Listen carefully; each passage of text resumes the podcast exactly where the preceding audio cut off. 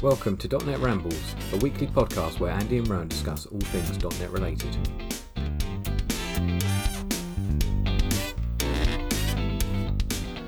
Hey Rowan, how you doing? Good, good, good. How are we doing, Andy? Monday evening. How's your uh, How's your weekend? Yeah, it's good. Yeah, good weekend. Um, bit horrible weather actually. Horrible weather. I didn't get out a lot, so did things around the house.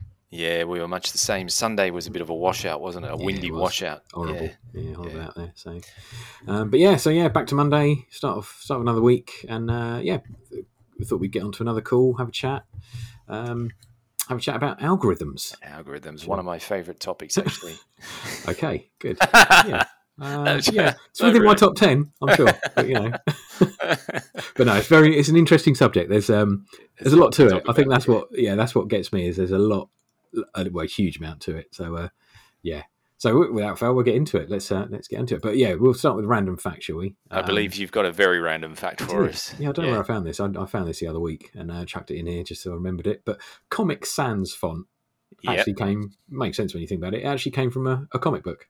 So Oh, well, how about go. that? 'Cause- Yeah, I know it's probably one of the most popular fonts people use on websites, and it's Yeah. obviously very professional. Yeah, Um, absolutely. Know, got, it, it does it does have that sort of professionally designed look, doesn't it? Anything designed in uh, in a in a. Comic Sans font. yeah, it is funny. You do you do see people with that using it on websites, and people comment on it and stuff. But but yeah, so yeah, it came from um, uh, yeah, what was it? Um, st- yeah, you steer away from music Comic Sans in formal documents because it doesn't look professional. But the font was designed by Vincent Connar, Conair, Connar, uh, who drew direct inspirations from his favourite comic books, including Yeah. Alan Moore and Dave Gibbon, Gibbons' celebrated Watchmen series. So Ah, right, go. interesting. Yeah. So Yeah. yeah, it really uh, really was inspired by by uh, by comic book uh, Yeah. scripting. Yeah, quite like that. It's cool. yeah, So- interesting.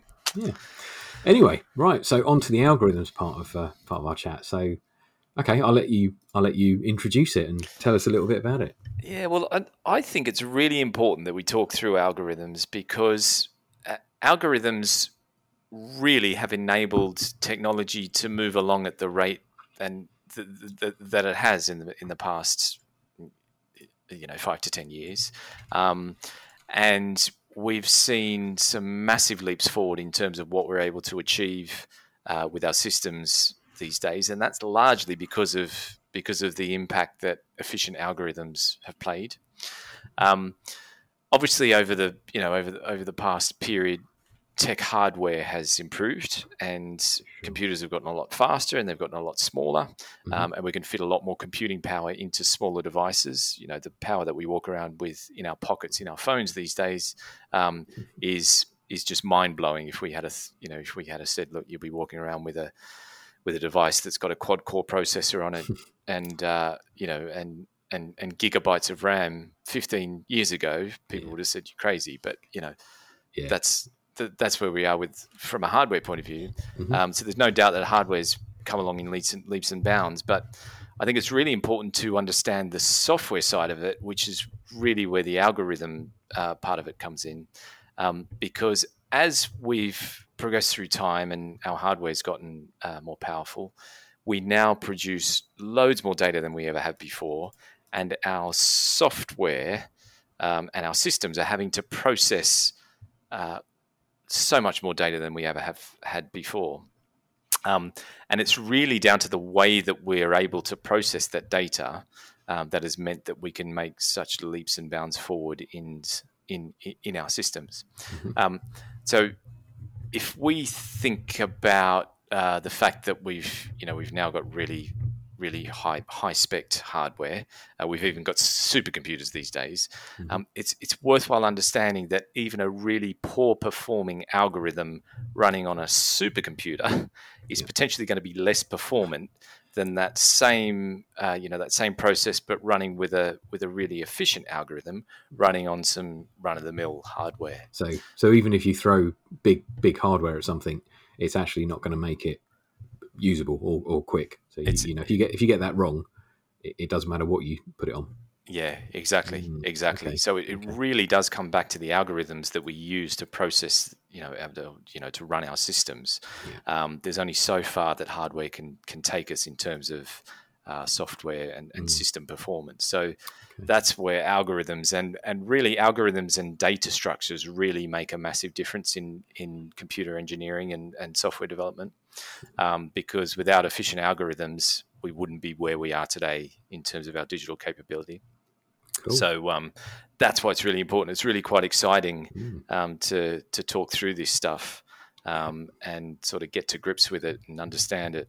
Um, so uh, yeah, so let's let's talk let's algorithms. Okay, yeah. so so when we talk about algorithms, we're not talking about things like you know the algorithms you think about like a plus b equals c, not not mathematical algorithms stuff like that. This this is all encompassing algorithms, is it? It's it's more um, around programming and stuff like that, I guess. Yeah, I, th- I think so. In this context, in a, mm-hmm. in, a, in a software engineering or software development context, we're talking about the set of steps that you use or the set of sort of well defined instructions mm-hmm. that you use to solve a particular task or a computational problem.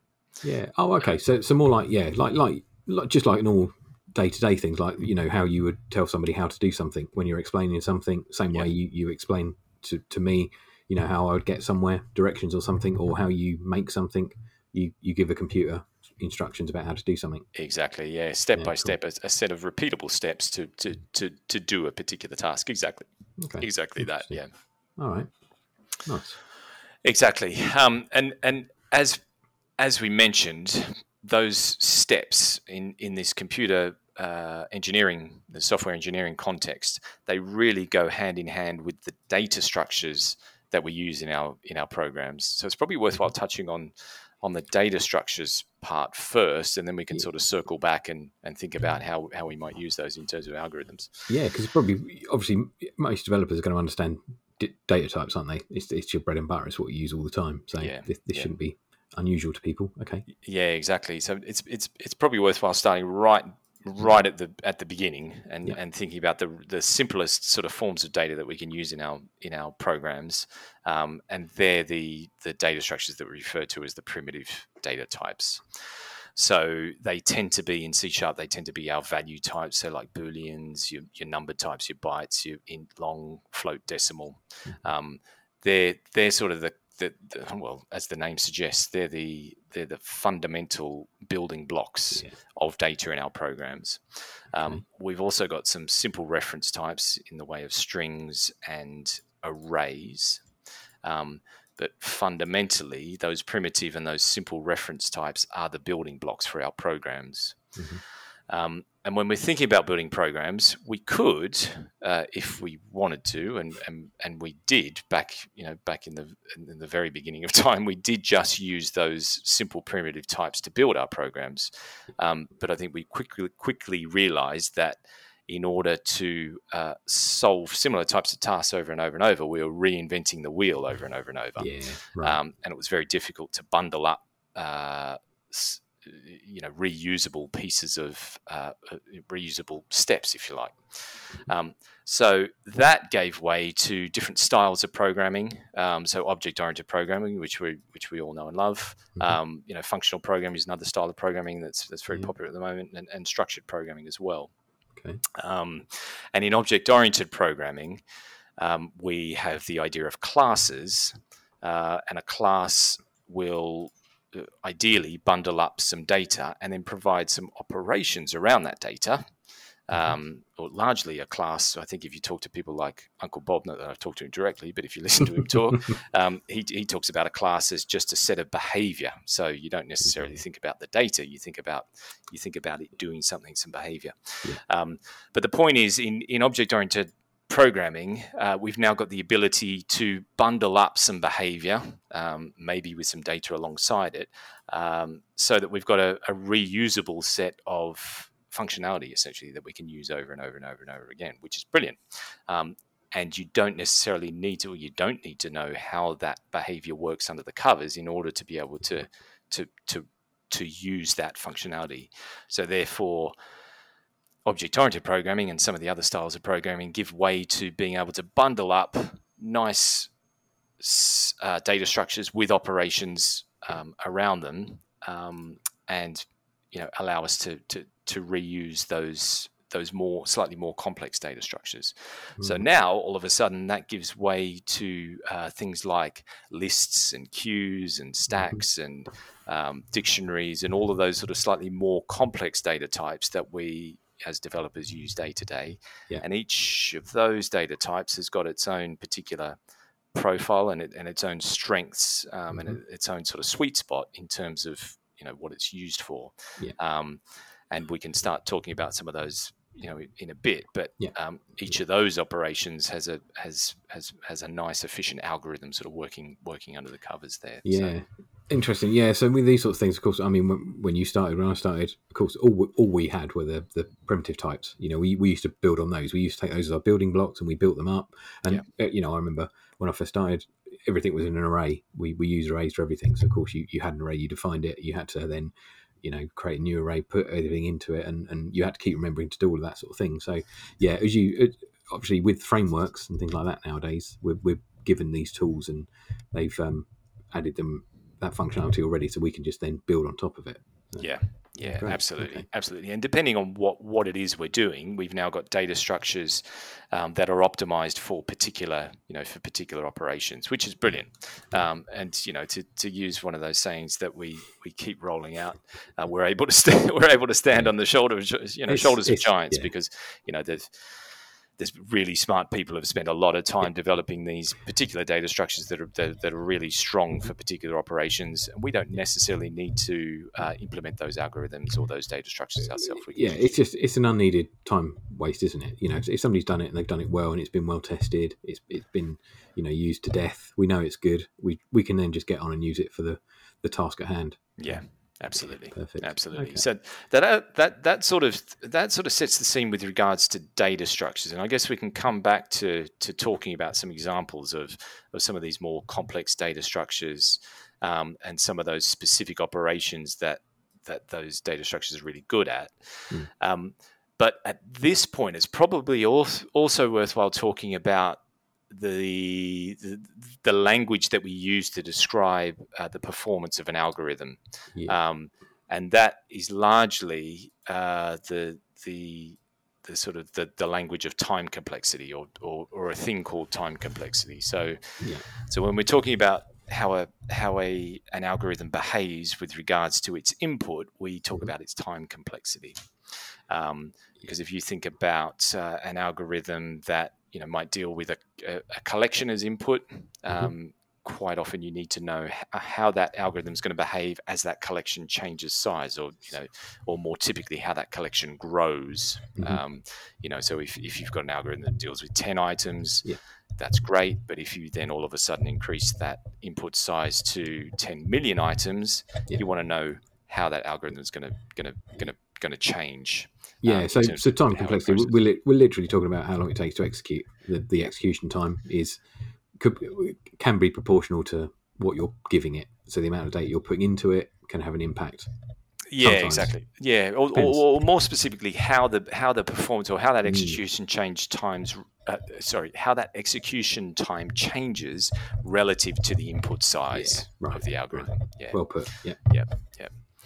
Yeah, so the, there's there's a few um, there's a few ways of de- describing time co- time complexity, um, and I guess the, the most common way is big O notation, um, which I yeah. think yeah I think we've come sort of come that. across before, mm, yeah. Um, and that tends to talk about uh, time complexity with regards to the size of the input. So mm-hmm. it might be worthwhile us just running through a few of the the sort of the, the more well known yeah. uh, big O sort of checkpoints, if sure. you like. Yeah, definitely. Um, it's the sort of thing. It's quite a common thing in interview uh, processes as well. They're, it is, isn't know, it? Yeah. They'll pull out you know big O notation and try and get you to explain what's what. So yeah, I always yeah. forget what's what, and uh, yeah. Obviously we looked at it a little bit for this chat. But yeah, it's used, like you say, it's useful to go through these things and, and talk about it. The sort of the simplest to the most complex, or or the yeah the the constant to the yeah, exponential, quadratic, yeah, to the exponential. Yeah, yeah, yeah, exactly, okay. exactly. Cool. So, so, let's start at constant then. So what is yeah. yeah. So so constant time. So if you were to describe an algorithm as um, as as performing or, or as having a, t- a time complexity of, of constant time, yeah. what does that actually mean? Mm-hmm. Um, how would you write that? Well, you'd write that. It's a bit hard when we're just talking about it, but you'd write it with a big O and then a one in brackets, Yeah. um, which would indicate that, that this particular operation or this algorithm behaves in constant time. And what that means is that it's it's it, it will perform in the same time no matter what size uh, the input is to, to the algorithm. So it's always going to behave in the same time. And a Mm-hmm. Really good example of something that behaves in constant time is plucking an item from an array using its its index. Okay, yeah, that makes sense. So you can go straight to it, you can get it out. Doesn't matter how much is in there. You, you've always got to do the same thing to get to the, the item you want. So, Exactly, exactly, constant- and constant and so time. yeah, Exactly, exactly. And so this is an example of the data structure providing um, an operation that Mm-hmm. behaves in uh, you know in constant time, which is which is the best you could possibly hope Yeah. for. okay, um, because if we think about an array, um, plucking an item out of an array is going to take the same time, uh, no matter whether that array's got ten items in it or whether it's got hundred million items in it. It's always Yeah. going to it's always going to be, be constant time. Yeah. so that's what you're always aiming for, constant time, because it's a known quantity then, but It- it- not easy. it's yeah it's it's it's it's near impossible with you know with some of the more um, sophisticated algorithms um, constant time is is the best you could possibly hope for um, Mhm. but but near impossible to achieve i think Yeah, uh, for right. for a lot of things Okay. um, that i guess moves us on to sort of the next well-known checkpoint which is um, which is known as log n Yeah. um, so w- w- what what log n means is the time complexity is uh, is is logarithmic relative to the input to, Mhm. to, to the size of the input, which means it's a lot smaller. Um, uh, you know, almost constant time relative to the relative to the input size. And when we're talking about um, you know desirable sort of performance characteristics, it's really log n that's the holy grail of of, uh, of algorithms. Mhm. Um, and for those mathematically minded among us, um, log the, the, the, the logarithmic um, operation uh, on on a on a number is is virtually the inverse of of an exponent. so Okay. instead of something growing and increasing, um, you know, as as as the number increases, Yeah. log n sort of the, the, the growth slows over time. So- it's yeah, so- hard to explain. You know, Yeah, no, no. So, the, so the number of elements you put into it, it doesn't, it doesn't shoot up basically. So as you go across, it's yeah, it's, it's a much narrower angle yeah. rather than being a, a sharp angle going up. So rather, yeah, ra- rather than increasing over time, it de- de- the, the, the growth decreases over time. If you see what I mean. Um, Okay. I, I mean, it still grows, but that, that growth decreases. Yeah. um, so yeah, so log n is um, is sort of is the holy grail of, of Mhm. any algorithm, really. Um, obviously, if you could get constant time, that would be great. But you know, if you're having to do stuff, you know, um, log n is going to be the, the the thing that is you know is the most desirable. Really good example of a log log um, a log n based algorithm is a binary search. Okay, So yeah. um, and it's largely those algorithms that divide the input up and conquer. So you know, divide and conquer alg- algorithms are um, yeah, are really really good examples. Yeah. No, no, interesting. We yeah, this this was an interesting one that came up when we were discussing this the other day. This was a good one that came up. We we, we looked at a, an example of of searching a thousand items, Yeah. and uh, I remember we, we talked about it. We got a bit confused over it, and these are these are confusing things sometimes. You you know to get your head around, which is why you want to use libraries that are already there because Yeah. you know, all that work's been done for you. You don't need to think about this stuff. You're stuff. not You just- reinventing it each yeah, time. Yeah. you've just yeah. got to come up with the best thing to use to actually, fin- you know, get, solve the problem you've got. So, yeah, we looked at this thing, didn't we? We had a thousand items, Yeah. and um, to find a specific item, we need to do a thousand operations because you've got to compare a property in each item. Yeah. Uh, but then we wanted to work out, based on that, if we're using a binary search, Yeah. uh, h- how many how many searches we're going to have to do. Yeah. So we, we we we sat there and went through it, and basically we said, you know, I need to find the log base two because it's a binary split. It's base two Yeah. um, of, of a thousand basically, and we, we worked that out to be nine point nine six. So it's 10, 10 operations Yeah. to actually find the item we're interested in. Because we split it down, we'd have to do ten. But but the great thing about that, what I didn't realise at the time when we were talking about that, is when you scale that up, Yes. we then looked at it and went right, we've got a thousand items, and it's Yeah. it's ten searches. Okay, what if we've got a million? Well, Yeah. actually, it, it's only twenty It's searches. not much more. Not Yeah. a lot I, more, no. Th- And then I- yeah, Yeah, and, and that's the beauty of log n is as the input size increases, the Mm-hmm. Growth uh, sort of the, rate of growth decreases with Yeah, you know with a logarithm. Yeah, because even then hitting a billion, it's still only thirty searches. So Yeah, it- it's a massive reduction. It- is, you know, it, it's it's really impressive that it does that. So yeah, this this one is. I, I found this one quite interesting to, to read about and, and learn a bit more about. Because again, you take it for granted a bit that you just use these binary search algorithms. You Yeah. just chuck it some data and say, find me this record, and it, it goes and deals with it. And it's you know, it's fairly simple under the hood with what it's doing. Um, Yeah. Now the algorithm's been worked out and somebody's written it. It's, it's great. So yeah, these are these are really clever. So It's that's incredible, isn't it? Yeah, interesting. yeah. I like that. Some of the, some of these algorithms have been around for a long time as well. Some of these, I mean, some of these, some of these really well known algorithms have been around for hundreds of years, Mm, uh, which is which is really impressive. yeah, Um, yeah. You know, some of them have, have been, you know, were discovered in the early 50s and 60s. Some of Mhm. them are still yet to be discovered. You know, there are still there are still algorithms um, that are that are known to be, uh, you know, known to be okay, but Mm. there are still people. Um, academics, you know, in particular, Yeah, yeah. looking to, uh, to to to come up with better versions of them. So Well, it's, that's the thing, isn't it? I mean, uh, like you said, a few years ago, the processing power wasn't there, but so uh, in a similar way, the data wasn't there either. You know, we'd Yeah. be searching tens of thousands or maybe a million records. It, it wasn't common to, to search much more than that. You didn't have Yeah. that much data, but yeah, now we're talking about billions. And actually, Yeah. and actually, that that algorithm that was really quick a few years ago, actually, it, it can't cut it nowadays. Yeah, it- yeah. you- we've got to find something better. So, Yeah.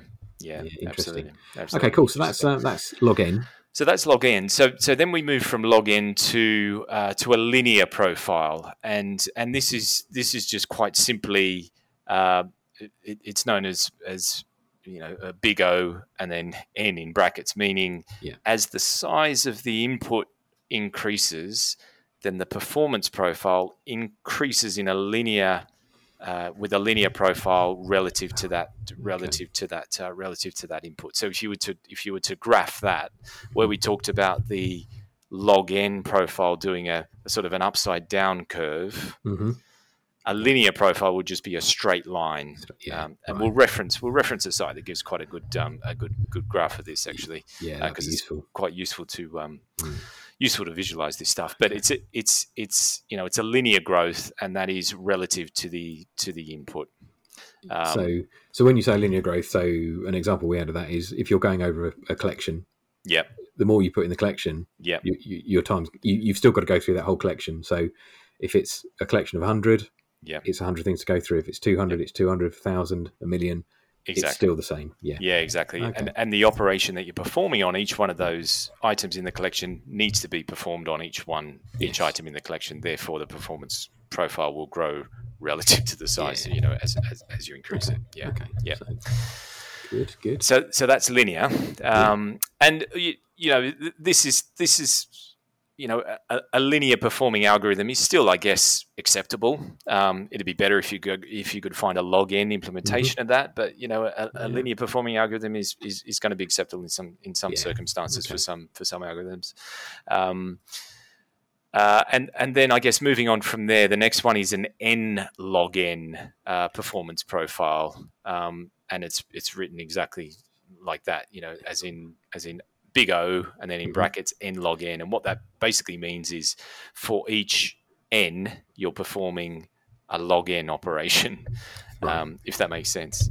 Um, so that's that's going to be it's it's, it's going to be slightly talking about uh, how that would look in a in a graph. That the line's going to be slightly slightly steeper than your linear line, Mhm. um, but not a not a great deal Okay, yeah, uh, okay. because for each essentially if you if you're talking about talking about that collection input for each item you're doing an, a log n operation basically yeah. Right. Okay. Okay. I think so. Yeah.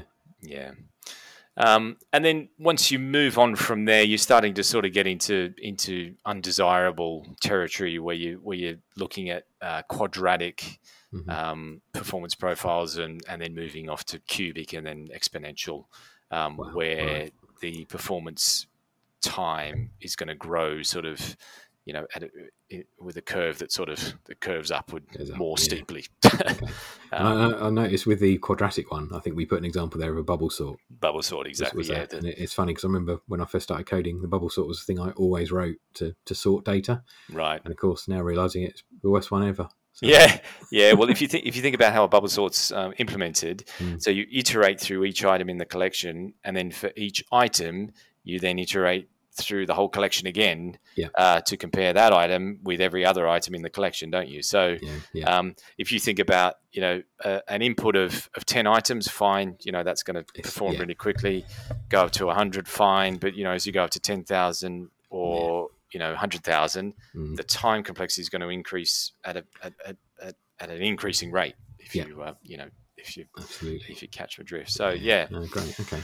Nice. um, yeah, so interesting. So that that's that's sort of big O notation, and Hmm. it, it, it is hard to sort of talk through this without having any sort of visual aid. But I guess we can Yeah. put in um, we can put in a link to a really good um, a, a really good resource, uh, which is basically a big O complexity chart and a Mm-hmm. cheat sheet um, that that sort of sticks all of these um, Yeah. all of these profiles on a graph, so you can actually see them visually uh, to see how the performance would change over time based on the input.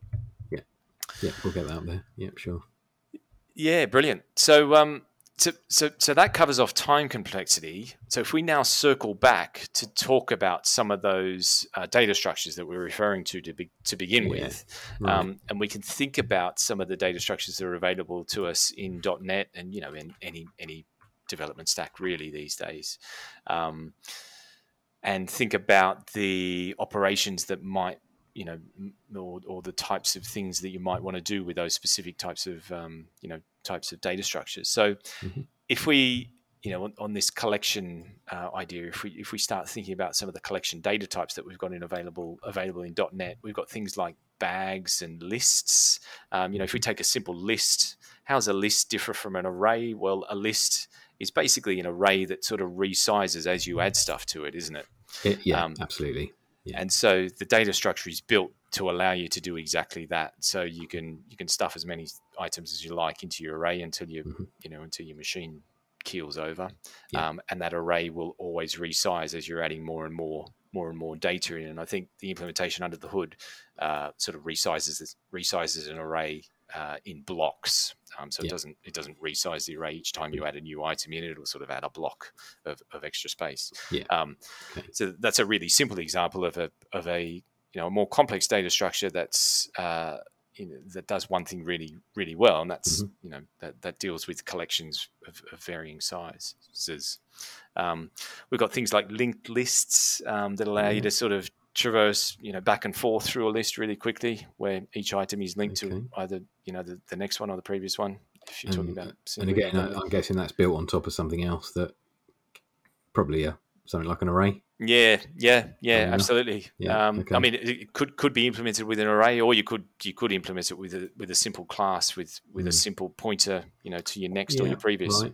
Yeah. Um, but that's an example of a data structure that's built for a particular you know a particular operation, and that is you know going backwards and forwards really Yeah. quickly. Okay. Um, then we can start to think about things like queues. So you know we've got we've got a queue data type in .NET, um, and that's a FIFO queue, isn't it? So you know your first in, last out. So the first item you put in will be the, the you know will be the, the next one that comes out, and the data structure under the covers is Okay. is built to allow you to do that really quickly, um, and allows you to pull out that next item in the queue really quickly. Okay. um, yeah. and we've also got stacks, which is sort of the inverse of a queue, uh, which is a you know the a last in first out queue, Right. um, and that's optimized to allow you to you know stuff stuff into your stack and then pull an item from that stack, uh, which will be the you know the last thing that you put in. Right. Uh, um, right. Yeah. Okay. So yeah, use different use case. So nice. Absolutely, yeah. Um, Mhm. And then you know, on that theme of queues, we've got things like priority queues. So a priority queue is a data structure that allows you to sort on a particular um, a, a particular mm, mm, aspect of the data that you're putting in, I guess, Right. um, and makes the makes the uh, the, the read operation really quick. Um, so it makes Okay. it you know a constant time read operation, which basically means data is sorted as it's inserted. So um, that's an example of a really uh, you know data structure that's that's optimized for um, you know for, for, for pulling out sorted data really quickly. Yeah. Um, that can be used in you know in various sort of situations where you might need that. Yeah. Okay. Um, yeah. So, so I guess the point is we've got lots of uh, you know fairly complex data structures available to us that have got um, uh, you know highly optimized operations built into them, uh, depending on, on on what you need to do. Um, Okay. Then we can start looking at trees. You know, things like binary trees um, Yeah. will allow you to um, store data really efficiently and, and then retrieve data really quickly, hopefully in in log n time. Mhm. We've also got graphs. Um, you know, whether that be directed or undirected graphs, um, and you know, weighted or unweighted graphs, and Mhm. then uh, we've you know potentially got algorithms around traversing graphs and finding stuff in graphs. So you know, like breadth first search and depth first searches um, are uh, you know, and there's a whole world of graph algorithms as well um, that are, that are really interesting to get into. Um, Yeah. And then even something as simple as a dictionary. So you know, the humble dictionary in uh, in .NET is, is sort of the you know it's, it's the workhorse horse of the developer, isn't it? You know, along along with the Yeah. list. Yeah. Um, and it's it's a data structure that's designed to be able to get any item out by a key in Mhm. constant time, uh, which, if you think about it, is is is quite incredible, really. Um, So if we just sort of dwell on that for a, for a minute or so, um, it's I, I think it's I think it's incredible that we've got a data structure um, that allows us to store stuff with a key. Yeah. And that key can be any data type. I was going to say, yeah, int, d- it- class, norm- or- yeah, yeah. A lot of the time it's a int or a string, but actually could be anything, couldn't it? could be anything could be you know one of your custom classes Yeah. um, and you can retrieve items out of that dictionary using your key in constant time no matter how big your Wow. dictionary is um, okay. and a lot of that comes back to the uh, to, to the use of an array under the under the hood Yeah. and plucking stuff out using the index of that array. But then you sort of think to yourself okay well how do you get from a key to an index? And that's where uh, the hash part of hashmap comes in Right. um, so, so- a dictionary. So for people that aren't aware of that, so dictionary can also be a hash defined as a hash map. Yes, yeah, exactly. so hash map's okay. just another name for a dictionary. Yeah, Yeah, cool. exactly. Or, or dictionary is another is the .NET name for for, Yeah, for the hash So map that- that's what they called it. Yeah. Yeah, okay. exactly. Cool.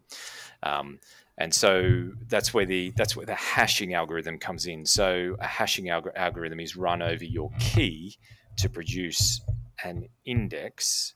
Uh, or to produce a number, basically an int, which represents the index that your item lives in the underlying array. So, um, uh, Okay.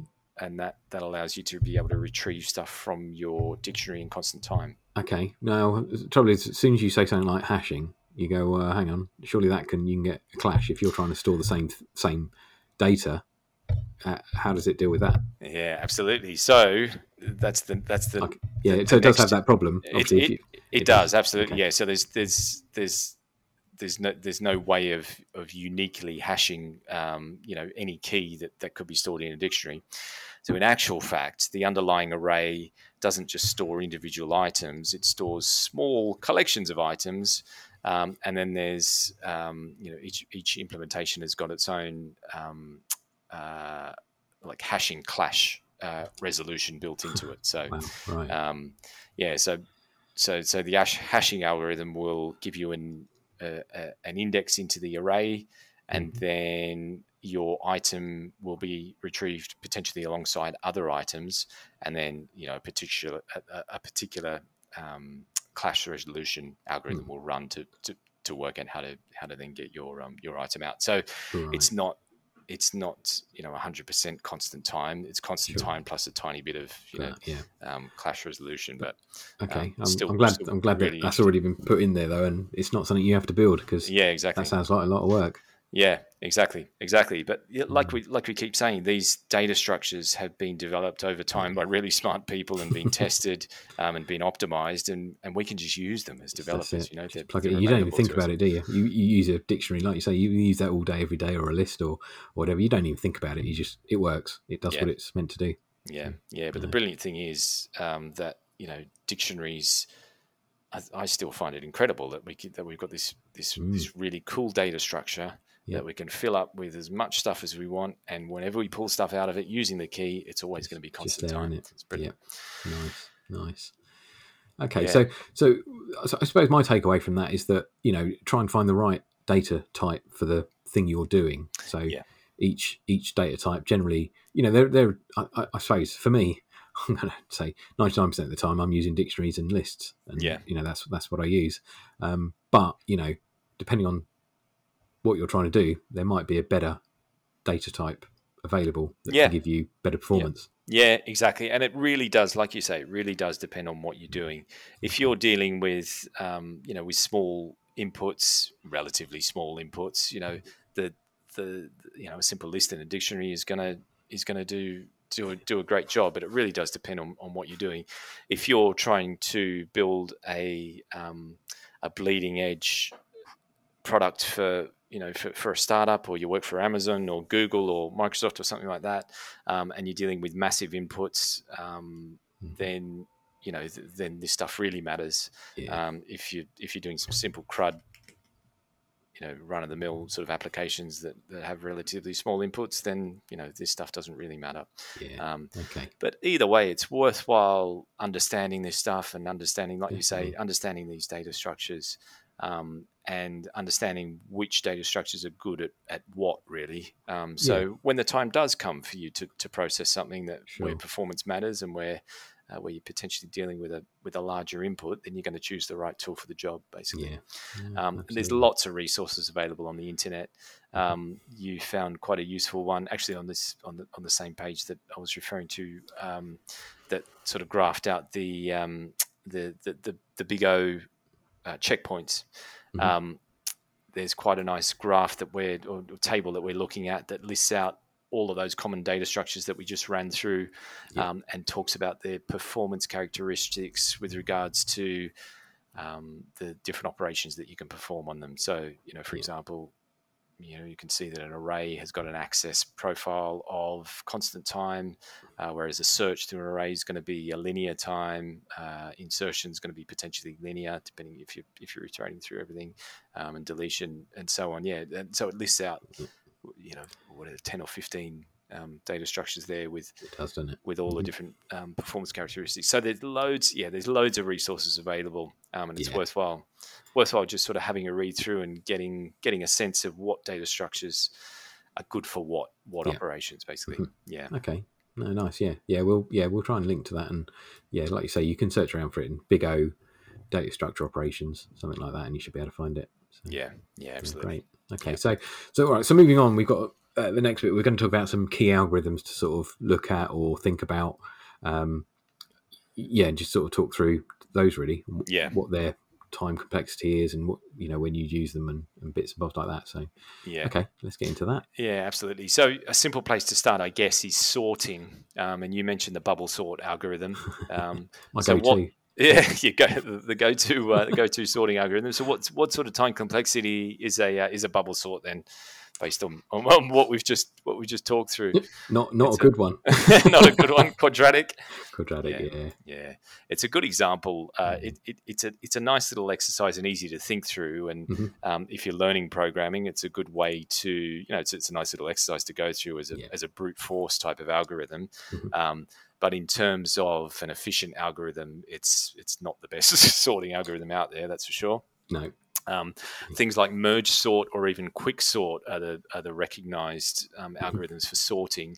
So merge sort, I believe, was created in 1945. That's why I didn't incredible. use it. Yeah, Yeah. that's why I didn't use it. It wasn't around when I started programming. yeah, if only. it's too new for you. yeah.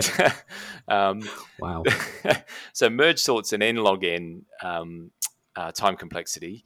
Uh, it was created by a guy called John von Neumann in 1945, um, and it's you know it's much more efficient than a quadratic uh, than the quadratic bubble sort. Um, but I guess the the thing to note about a merge sort is it doesn't mutate the existing your existing input. It actually creates another array alongside your input Right. and uses that to sort of sift stuff off into. So, so he cheats. Basically, it cheats. He cheats, doesn't he? Yeah, absolutely. Very good. No, no. But I, I suppose one thing to take out of that is, yeah, if it's going to use another array, obviously it's going to be a bit more uh, memory hungry. yeah, yeah, So, yeah. I think to watch. I think that's the thing to note. And there's there's the, there's the, there may also be some performance impact in just simply Mm. the act of shifting stuff from one array to another. Yeah. Um, So that I guess leads us on to the the other uh, sorting algorithm that, that, that, I mentioned, which is the quicksort algorithm, Mm-hmm. which is also generally an n log n um, performance profile, time complexity, um, but it, it can be actually quadratic in its worst case, depending on how the data is initially partitioned. Mhm. Um, so that's probably the downside of quicksort, but the, the, the one of the one of the key differences with quicksort is that it uses an in-place sorting algorithm, so it Yeah. mutates your, your array as it's as it's going through. Um, and I think quicksort is generally recognised as as being superior to to merge sort. Mhm. Um, and I believe it's the it's the default sort in .NET. So if you're um, using your IEnumerable extensions and you say you know Mhm. order by, um, then .NET will use a, a quick sort. I- yeah, I was always impressed with something they call quick sort. You sort of do, you know, he was really taking a chance there, wasn't he, calling it quick sort? Because Yeah, the next person along would have had to call it a quicker sort, yeah, exactly. you yeah. know. But obviously, it's worked well for him, and uh, Yeah. it's it's still there, and it's still a quick sort compared to the others. So. It is. It is still Like it. pretty quick. Yeah, developed by, um, created by Tony Hoare in 1960. So Mm. these algorithms have been around for a long time, And but it's, it's amazing that there's No, not it's a better one. better. What's Yeah, you know, exactly. That's it. Back and back then, you know, he didn't have the computers we have nowadays, and he didn't have the programming languages we have nowadays. It's it's it's phenomenal that these things have lasted that long. yeah, yeah, exactly. it's- It's It's incredible, like isn't 60, 60 odd years, and it's Yeah. it's still you know. Still being used, still still the go-to sorting Yeah. algorithm, and even data structures like we mentioned before, things like priority queues will use a sorting algorithm to Mhm. sort the data on insert to make it really quick for you to Yeah. to pull the next, you know, the the next item that is that is already sorted. Mm. Uh, uh, in your queue, so Yeah. yeah, interesting. Um, you even did um, yeah. uh, s- s- some looked at some interesting numbers just just looking at bubble sort, insertion sort, merge sort, and quick Mm. Um, and looked at just a profile that took what was an input of about fifty thousand. Fifty thousand. That's right. Yeah. Yeah. yeah. It was just a little example uh, that was on. Uh, I, I was sort of searching around for some figures and, and some ideas on these things, and um, yeah, it's just a an example of putting fifty thousand into each type of sort. So this did a, a bubble sort, an insertion sort, which was one we haven't mentioned up there, but a merge sort and a quick sort. And Yeah, obviously, then it just it, it gave you f- four out well four four bits of information: the length of it, the number of comparisons that are done, the number of swaps that are done, and how long in seconds it took to do. And it's phenomenal, really. Looking at the bubble sort, it took eighty seconds to sort fifty thousand items. Um, which in its own is a huge amount of time. But the, th- the thing that really got me was the number of comparisons it had to do and the number of swaps. And when you suddenly see it like that with the figures, you sort of realize and go, wow, that's that's had to do a lot of comparisons and a lot Yeah. of swaps to get it in order. No wonder it took some time, yeah, you know. And going from the, the you know bubble sort, we've said that it's not the best one in the world.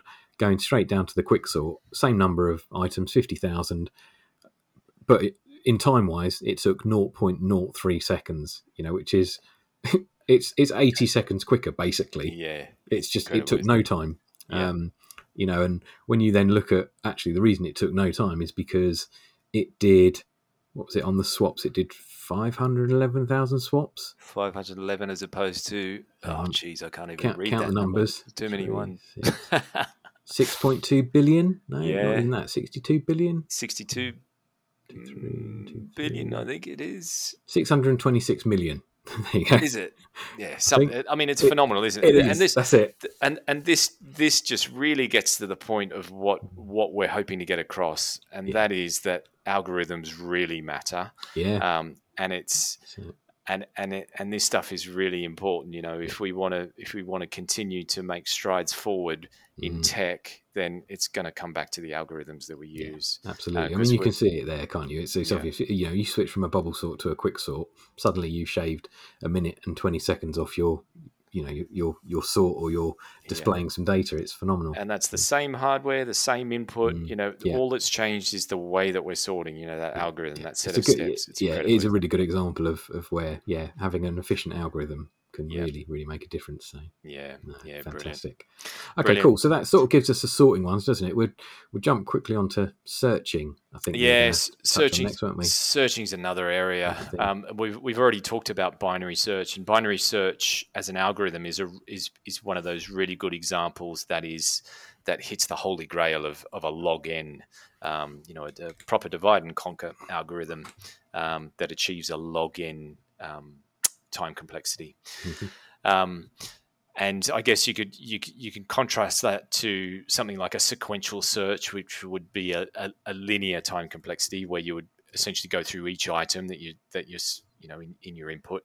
Um, so you'd have to touch every item in your input, um, and then you can start to look at some of the data structures uh, that that support searching. So you know things like binary search trees and balanced search trees and red black you know binary search trees, um, which will all offer log n operations. Right. Um, so it's so it's it's worthwhile just sort of having a look through those data structures and understanding what they're what they're good for yeah, and what they're not.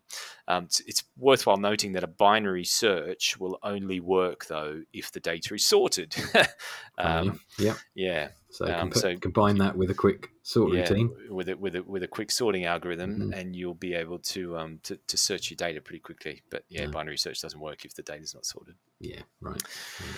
So that's yeah, that's searching. That you know, there are also other other areas, graphs we touched on mm-hmm. briefly before, but we've got things like um, depth first searches in graphs, mm-hmm. um, and you might use a depth first search for things like finding your way through a maze. So if you can represent your maze as a graph, as a as a connected mm-hmm. graph, um, and you want to use uh, you know create an algorithm that finds its way through the maze to the end, then you'd use something like a depth first search, mm-hmm. um, which is uh, contrasted against a breadth first search, um, which are used for um, potentially used used for things like shortest path algorithms. Yeah. Um, and the interesting thing about depth first and mm. breadth first searches is their implementation changes only in the data structure that you use. So the code right. remains the same. You just switch one data structure, you know, from, from one data structure to another. So you, so in a depth first search, you'd use a stack, yeah. um, or you can use a recursive implementation. But essentially, that's a stack, mm-hmm. um, which is which only differs to a breadth first search in that a breadth first search uses a standard queue. So you swap a queue for a for a stack, um, and you go from breadth first search to, to depth first search. So very clever, yeah, yeah very clever stuff. Yeah, yeah. And, and, so again, it comes back to this idea of data structures really going hand in hand with algorithms. Not only do these data structures have have really uh, efficient algorithms baked into their operations, but you know it, they really make a difference in mm. terms of um, implementing specific algorithms as well. So, um, nice. so yeah, g- g- graphing is a is a is a whole world in itself. Um, you know, there, there's some simple uh, sort of fundamental um, algorithms, you know, in the depth first search and the breadth 1st mm-hmm. search, but there's also you know a whole area of graphs you know talking about connected components and degrees of separation and looking yeah. at weighted graphs and um, and topological sorting and connectivity and strong connectivity wow. and all sorts right. of stuff. Um, but whole subject, whole subject in its own right. it, it is. It mm. is absolutely. Yeah. Amazing. Yeah. Okay. Um, and the humble string has, has also got um, a load of interesting algorithms associated with it. So, um, you know, string sorts are an area yeah. that are worthwhile looking at. Um, even things like substring searches and regular expressions, how they're implemented, yeah. obviously need um, efficient algorithms mm. enabled to uh, enabled to in order to to to make regular expressions efficient. Yeah. Okay. Um, yeah. I mean, regular expressions themselves are quite a complex thing, but to then yeah. take that and use that to search massive amounts of data and be, like you say, efficient in reading the regular expression and, and parsing it and making it work. Yeah. Yeah, yeah, that has to be efficient. Yeah, and then you know, and then obviously data compression. And there's mm-hmm. loads of algorithms, loads of different uh, data compression algorithms. Um, so, yeah, so the world of algorithms is is vast and really interesting, and certainly worthwhile reading up on if you sure. uh, you know if if you if you're interested. No, absolutely. Okay, so I mean that's great. It, it, we've covered a lot there, I think, and uh, you know, we've taken about fifty minutes. So you know, it's been a bit of a longer one than normal, but I mean, there, there's so much there, and it's so interesting um, with all this stuff, and it's there's so many little bits to learn. I mean, you know, while we were talking about this, we, we were doing a bit of research for this. You know, I went away and had to play with some of them. Not yeah. played with them for a long, long time, um, because of course, like, you know, like we said, they're they're already there. They're they're built for you, so you can just use them. So you don't really think about it too much. And it's one of the things, you know, use it or lose it. You you forget how these yeah. things work, and you you know you, you don't really need to worry about it. Um, but so I, I, chucked a few questions at the end of this, and you know, one of the things I was going to say to you: when was the last time you had to write or implement an algorithm like this from scratch? Have you know, have you had to? Um, you know, I, I, mentioned earlier, you know, when I first started coding, we didn't have these libraries. You know, if I wanted to sort some data, I had to write a bubble sort. Yeah. uh, which which was good at the time. You know, made you understand it, made you do it, which was good. But Yeah. obviously, knowing things now, it's slow, it's not ideal. But I remember re-implementing that time and time again. So, you know, like we said, we've got these libraries already there. Have you ever written one? Do you, you know, is there a need to? Do you think? Yeah, I mean, not it, it, it, it, it's not something I do very regularly. That's for sure.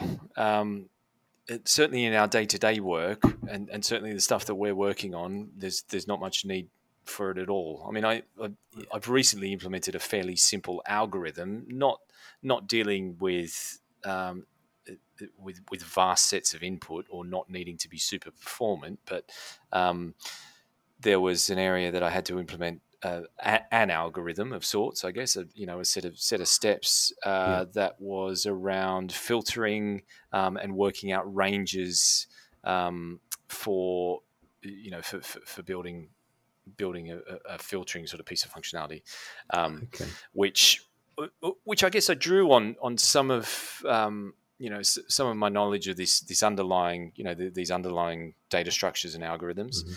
but in terms of you know having to implement you know coming back to your point having to implement last time I implemented a sort or the last time I implemented a you know a binary search um, I can't remember you know No, um, no. Okay. you know outside of outside of learning exercises Sure. um, you know, as you say, all of this stuff's already written and Mm. and is uh, is already there to be to be used, which is brilliant. Which means we don't have to we don't have to reinvent this. No, stuff. absolutely. But it's interesting. You, you mentioned something there that when you wrote this algorithm or um, set of steps to, to filter and create ranges, um, you you based that on your knowledge of how these other things worked and your sort of understanding of them. And that was another question I wrote down here: is like, you know, is it useful to understand these things and how they're implemented? If if you know, if you're not going to have to implement them yourself, actually, where can you apply these things? And that's a really good example then of where actually, because I understood this and how it worked, I I haven't got a library that does exactly what I need, but I can write something that is efficient and works well, um, and it, it's based on some existing principles that Yeah. you know have been tried and tested. So Yeah. that sort of answers that next one. So it gives you an insight and an understanding um, of how they work, and you can then apply that to other things. So Yeah, absolutely. Yeah, absolutely Okay. worthwhile understanding this stuff and understand just having an appreciation of time complexity. Yeah. Um, you know, if you're writing a particularly um, chunky piece of functionality, you know, uh, an algorithm, um, it's certainly worthwhile understanding this stuff and understanding the data structures that you've got at your disposal to to be able to to um, to, to make it as efficient as possible. Yeah, I think it's it's something that comes up in interviews a lot. I think interview interviewers like to quiz people to sort of see if they're up on it, and I think Uh, yeah. I think having that knowledge of yeah, I know what Big O is. Um, maybe I can't recall it off the top of my head, um, but I know that you know there are there are efficient algorithms, there are inefficient algorithms. I've got to use the right data structure and this sort of thing. So yeah, take away from this hopefully is that yeah, it's, it's good to go away and learn these things and sort of understand it. And um, we did mention as well that there's a few places you can go and do this. Things like Code Kata websites, Code Yeah. Wars, Leet Yeah. Code, yeah, uh, stuff like that. And you know, there's even um, I mean, a lot of those they've got lots and lots of programming problems. Not not all based around sort of pure algorithms. There's some other things as well, but it's good that it does make you think about things in different ways. And you know, you've got to go and go away, learn something, understand how it works, and then apply it to these problems. So, so it's, Absolutely. These, some of these sites are really good because they will. Um, the, the sites these days allow you to, you know, write the code in the site, submit it, Mm. and then the site will automatically throw input at your, you know, at your code, and Yeah. quite often it'll throw input that you don't that you don't initially, um, you know, prepare for. and um, so nowadays can- massive massive chunks of data. Yeah, you know, exactly. like you would do. Test it with a few things. Exactly. So Yeah. Mm. they'll throw massive inputs and see, you know, and, and some of the some of the problems expect, uh, you know, certain performance characteristics. So they're Yeah. really really useful sites um, to uh, to go and have a try at, um, yeah. and you know, see if you can see if you can code some of this stuff. Yeah. No, excellent, excellent. Okay, great. So that sort of finishes up that and takes on to the utility of the week, which I think nicely ties into all this. To be honest, um, Yeah. we chucked it on there. It's a thing called Benchmark.net, um, which is basically um, something you can add to your methods, um, and it basically gives you a benchmark of the performance and the time, things like that. So you get a load of stats out of it that tell you how it's performed. So obviously, if you've got like like we had, if you've got different, if you go away and build different sorting algorithms, you can add benchmark.net to it, and it will tell you how long it took and Yeah. sort of things like that. So, and there's a lot of people using it. I, I, know, I know there was a little bit you added to this about the people that are using it. Um, it's already adopted by more than 6,800 projects, which is quite a lot. Yeah, Um, yeah.